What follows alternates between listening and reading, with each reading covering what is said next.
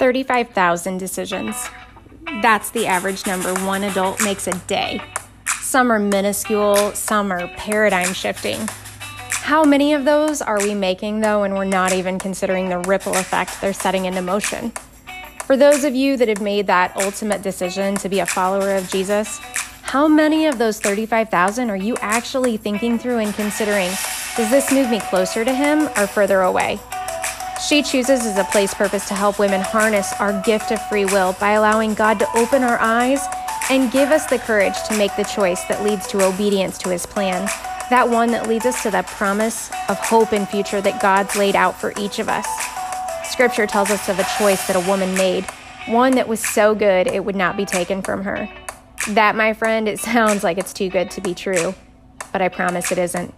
If you find yourself in a place where life seems to be obstructing that view and your current state is stuck, meet me here at She Chooses, where together. We're going to work intentionally to make that good choice, the one that's leading us to choose Jesus over and over again.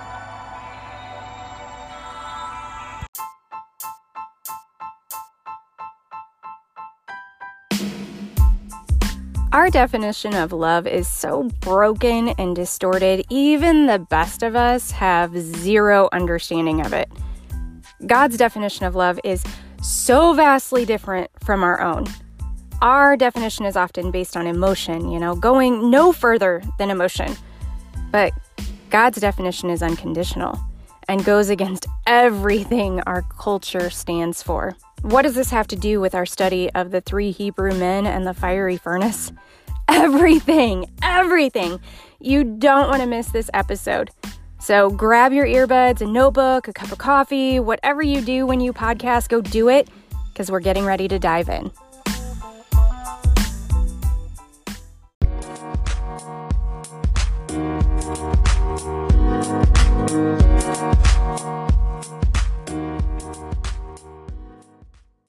Welcome back to another episode of the She Chooses podcast. I'm Jessica Hartzold, and here we are diving into part two of our study Eyes of Fear and a Faith That Stands.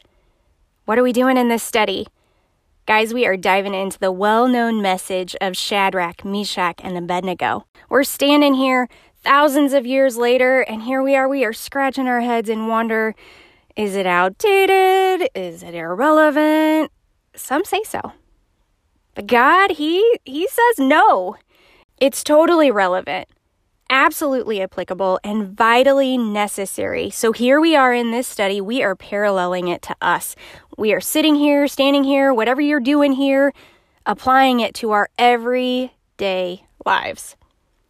So picking up where we last left off, today we're talking about names. My name's Jessica. I remember for a grade school class assignment, I asked my parents, How'd you choose my name? Their response, Because we liked it. I was absolutely let down. Sorry, mom and dad. I was let down at their response because there was nothing heroic, nothing poetic, nothing other than we like the way it sounds. I remember walking away from that conversation thinking, why couldn't my name be Veronica? Only beautiful people carry that name. Give me Scarlet, you know, something refined, elegant, but they probably knew that's just not me. Or Betsy, you know, give me something feisty, something spunky like that. But I got Jessica common, ordinary Jessica, the name that literally every other parent to girls born around that same year chose for their own. If you think I'm kidding, there were two other girls in my small town class that had the same name, which required me to not only be known as Jessica, but Jessica L.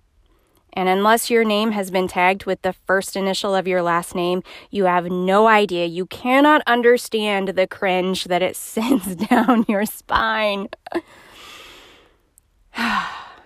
but names are important. They are very important.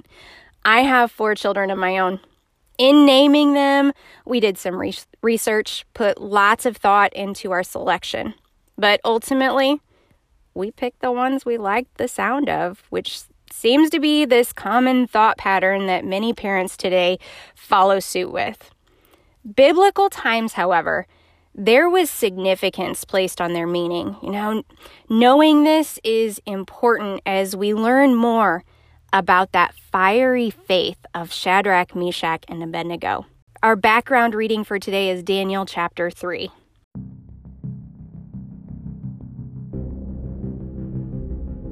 Nebuchadnezzar the king made an image of gold, whose height was three score cubits, and the breadth thereof six cubits. He set it up in the plain of Dura in the province of Babylon. Then Nebuchadnezzar the king sent to gather together the princes, the governors, and the captains, the judges, the treasurers, the counselors, the sheriffs, and all the rulers of the provinces to come to the dedication of the image which Nebuchadnezzar the king had set up. Then the princes, the governors, the captains, the judges, the treasurers, the counselors, the sheriffs, and all the rulers of the provinces were gathered together unto the de- dedication of the image that Nebuchadnezzar the king had set up. And they stood before the image that Nebuchadnezzar had set up. Then an herald cried aloud, To you it is commanded, O people, nations, and languages, that at what time ye hear the sound of the cornet, flute, harp, sackbut, psaltery, dulcimer, and all kinds of music, ye fall down and worship the golden image that Nebuchadnezzar the king has set up. And whoso falleth down, and whoso falleth not down, and wor- worshippeth, shall the same hour be cast into the midst of a burning fiery furnace. Therefore, at that time, when all the people heard the sound of the cornet, flute, harp, sackbut, psaltery, and all the kinds of music, all the people, the nations, and the languages fell down and worshipped the golden image that Nebuchadnezzar the king had set up. Wherefore, at that time, certain Chaldeans came near and accused the Jews. They spake and said to the king Nebuchadnezzar, O king, live forever. Thou, O king, hast made a decree that every man that shall hear the sound of the cornet, flute, harp, sackbut, psaltery, and dulcimer, and all kinds of music shall fall down and worship the golden image. And whoso faileth not down, and whoso falleth not down and worshippeth, that he should be cast into the midst of a burning fiery furnace. There are certain Jews whom thou hast set over the affairs of the province of Babylon Shadrach, Meshach, and Abednego. These men, O king, have not regarded thee. They serve not thy gods, nor worship the golden image which thou hast set up. Then Nebuchadnezzar, in his rage and fury, commanded to bring Shadrach, Meshach, and Abednego. Then they brought these men before the king. Nebuchadnezzar spake and said unto them, Is it true, O Shadrach, Meshach, and Abednego? Do not ye serve my gods, nor worship the golden image which I have set up? Now, if ye be ready, that at what time ye hear the sound of the cornet, flute, harp, sackbut, psaltery, and dulcimer, and all kinds of music, ye fall down and worship the image which I have made. Well, but if ye worship not, Ye shall be cast in the same hour into the midst of a burning fiery furnace. And who is that God that shall deliver you out of my hands? Shadrach, Meshach, and Abednego answered and said to the king, O Nebuchadnezzar, we are not careful to answer thee in this matter. If it be so, our God, whom we serve, is able to deliver us from the burning fiery furnace, and he will deliver us out of thine hand, O king. But if not, be it known unto thee, O king, that we will not serve thy gods, nor worship the golden image thou, which thou hast set up. Then was Nebuchadnezzar full of fury, and the form of his visage was changed against Shadrach, Meshach, and Abednego. Therefore he spake and commanded that they should heat the furnace one seven times more than it was wont to be heated. And he commanded the most mighty men that were in his army to bind Shadrach, Meshach, and Abednego and to cast them into the burning fiery furnace. Then these men were bound in their coats, their hosen, their hats, and other garments, and were cast into the midst of the burning fiery furnace. Therefore, because the king's commandment was urgent and the, burn- the furnace exceeding hot, the flame of the fire slew those men that took up Shadrach, Meshach, and Abednego. And these three men, Shadrach, Meshach, and Abednego fell down bound in the midst of the burning fiery furnace. Then Nebuchadnezzar the king was astonished, and rose up in haste, and spake, and said unto his counselors, Did not we cast three men bound in the midst of the fire? They answered and said unto the king, True, O king. He answered and said, Lo, I see four men loose walking in the midst of the fire, and they have no hurt, and the form of the fourth is like the Son of God. Then Nebuchadnezzar came near to the mouth of the burning fiery furnace and spake and said, Shadrach, Meshach, and Abednego, ye servants of the Most High God, come forth and come hither. Then Shadrach, Meshach, and Abednego came forth in the midst of the fire. And the princes, governors, and captains, and the king's counselors, being gathered together, saw these men upon whose bodies the fire had no power, nor was an hair of the head singed, neither was their coats changed, nor the smell of fire had passed on them. Then Nebuchadnezzar spake and said, Blessed be the God of Shadrach, Meshach, and Abednego, who has sent his angel and delivered his servants that trusted in him, and have changed the king's word, and yielded their bodies, that they may not serve nor worship any God except their own God. Therefore I make a decree that every people, nation, and language would speak anything amiss against the God of Shadrach, Meshach, and Abednego shall be cut into pieces, and their houses shall be made a dunghill, because there is no other God that can deliver after this sort. Then the king promoted Shadrach, Meshach, and Abednego in the province of Babylon. Let's pretend for just a moment that we are Shadrach, Meshach, and Abednego.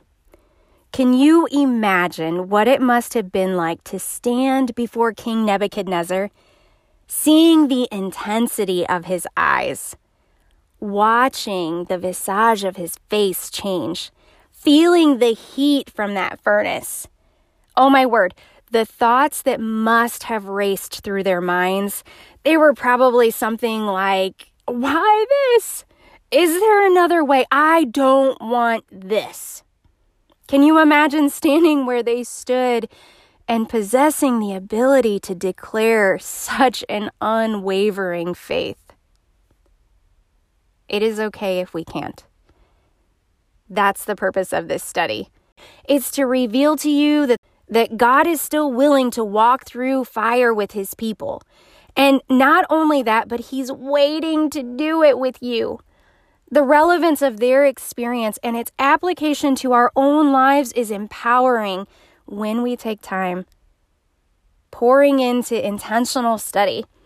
In it, we find what we initially thought was superhuman ability is totally and completely available strength within the reach of every one of God's people. So, what's the importance of a name? Shadrach, Meshach, and Abednego, those are Babylonian names that profess Babylonian gods, and Babylonian cultures. These men were Hebrew. Their given names were Hananiah, which meant gracious, Mishael, which meant who is what God is, Azariah, which meant Yah has helped. Three beautiful names pointing to the one true God that they served.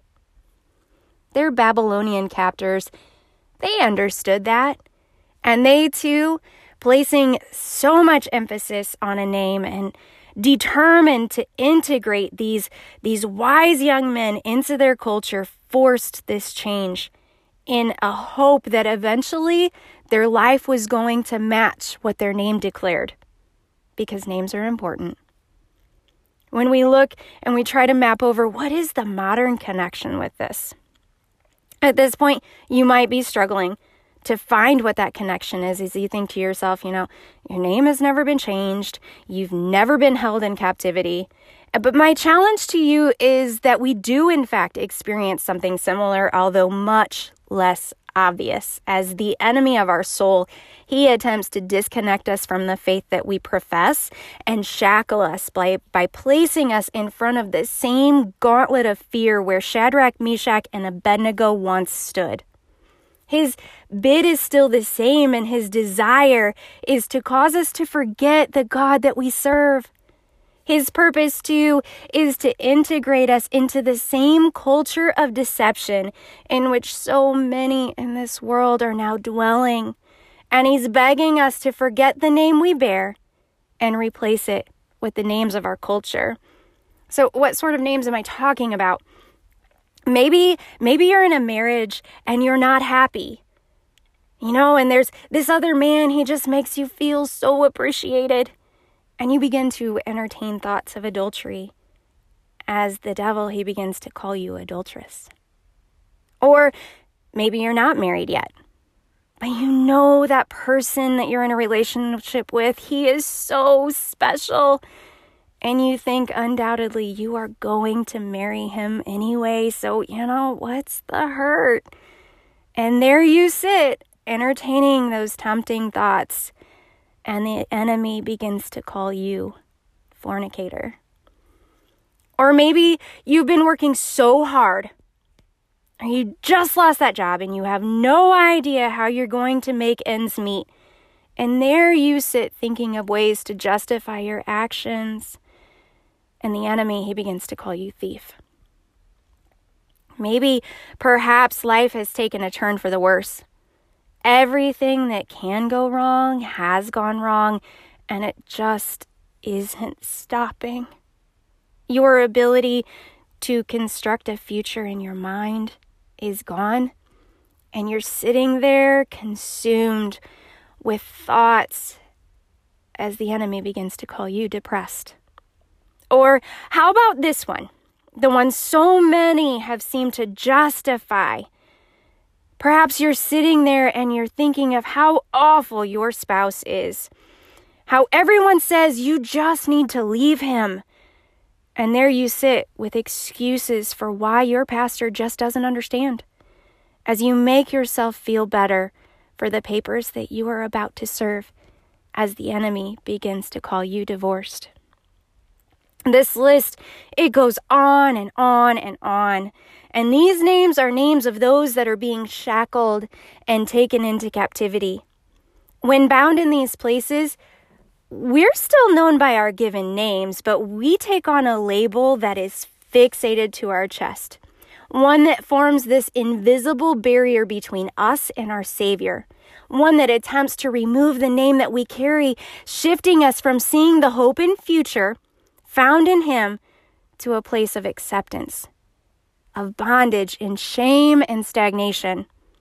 The voice that's luring you into these shackles will never tell you you're being led to a place of prison. Instead, he's rather he's recruited legions of others to persuade you to just give in. These voices are so loud. They say everyone else is doing it. They're saying, I married the wrong person. I'm entitled to this. They say, even God cannot help me here. But you have to understand the voice of the one telling you these things, he does not love you. He hates you.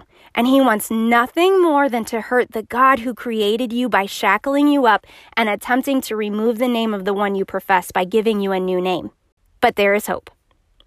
Galatians chapter 3 verse 27 tells us for as many of you as have been baptized into Christ have put on Christ.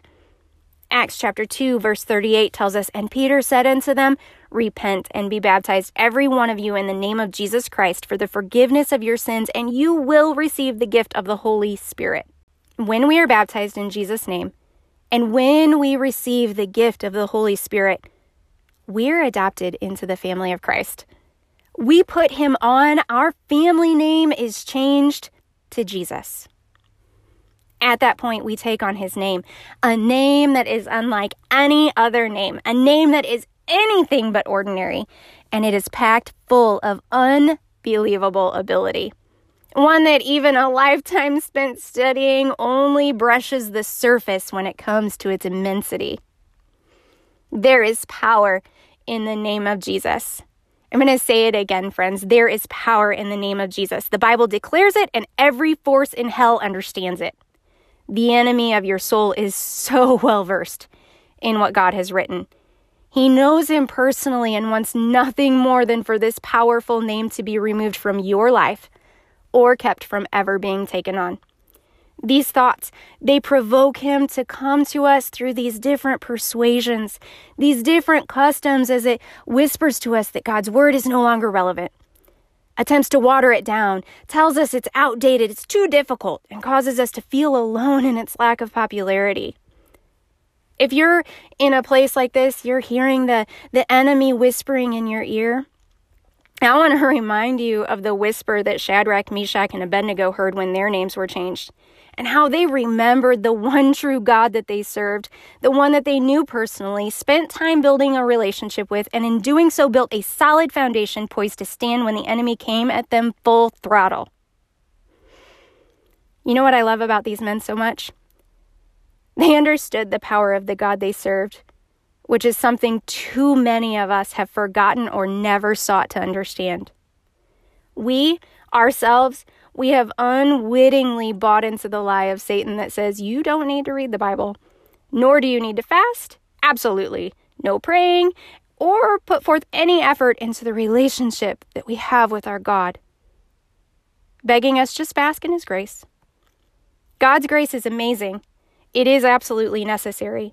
But without studying it though and gaining understanding, what will what will we stand on when all of hell brings us to stand in front of that fiery furnace? To know the ability of the God we serve, we can't sit back lazy and idle. We have to pursue him. We have to seek after him with intention to understand just the slightest bit of this unfathomable ability he has. The Bible tells us we must seek to understand God's freely given love. Why must we seek it? Because our definition of love is so broken and distorted, even the best of us have zero understanding of it. God's definition of love is vastly different from our own. Our definition is often based on emotion and nothing else. God's definition is unconditional and goes against everything our culture stands for. Human love says, when times get tough, give up. Someone wrongs you, walk away. God's love, God's love says, even when you despise and reject me, I willingly went to a cross for you. I willingly endured a beating for you. I willingly allowed my beard to be plucked out for you. I willingly allowed you to spit in my face. I willingly allowed you to mock me. I willingly endured pain, humiliation, in an attempt to lock eyes with you, to catch your gaze and open your mind to see what true love is. True love. Never changing. Nothing ever stops it, love. Not even a fiery furnace or Nebuchadnezzar's most mighty men. To ever obtain the slightest grasp of that type of love, we have to seek Him day in and day out, offering our heart of stone to Him, offering to Him every painful experience that has reshaped our definition of love, every awful thing that has happened that has worked to create this callous, hardening us, leaving us without a perceived ability to receive God's love or believe its existence, to allow Him to exchange it for a heart of flesh that is reshaped, molded, transformed to understand and believe He is for us. And if He died for us while we hated Him, what will He do for us as His child? What we find with these Hebrew men is they had revelation to God's true love and its ability to carry them through every temptation that stood in their way, which is the same place God wants us. Knowing His love is enough. Our God is a God who promises us a hope and future. This promise was given to us in Jeremiah chapter 29, verse 11. Look it up, circle it, pray it. Pray it back to God and get it ingrained into your nerve endings to a point where you will proclaim it when trials come your way. Will say, I may not know what the future, what this hope and future is, but God promised it to me and I am standing on it. Philippians chapter 2 verse 10 says that at the name of Jesus every knee should bow of things in heaven and things in earth and things under the earth. The name of Jesus. The name of Jesus, the one spoken over you when you were washed in waters of baptism the name you take on when you are filled with the Holy Spirit.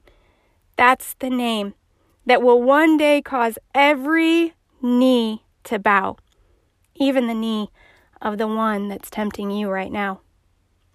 This is what Shadrach, Meshach, and Abednego understood. And this is what we too have to seek to understand. And it begins with this decision to make as we ask ourselves are we going to just give in, go with the flow, follow the crowd? Or are we going to pursue the hope and future that is promised to us? Are, are we going to seek what Mary sought as she sat at the feet of Jesus, pursuing the good part that Jesus himself would not be taken from her? I encourage you today. We want to make the same decision that Shadrach, Meshach, and Abednego made. Do not allow the name being whispered into your ear to declare the person you are. No, today make your choice to choose Jesus. I want to close this episode out a little bit differently than we usually do, and I want to send us off in a prayer. And I want to pray together. Um, Jesus, in, in you is all power. You are the answer to all of life's questions. You are the eternal hope. You are the way. You are the truth. You are the life. You see the temptation we face. You have provided a way out. I pray you help us to see it. Help us to dig intentionally. When we don't understand, when we don't know what to do, when we don't want to put forth the effort into our relationship with you, help us to remember Shadrach, Meshach, and Abednego and how their dedication to you is what allowed them to stand strong when their names were changed. Help us to understand the power and your ability to walk us through every fiery place of this life. In Jesus' name, we pray. Amen.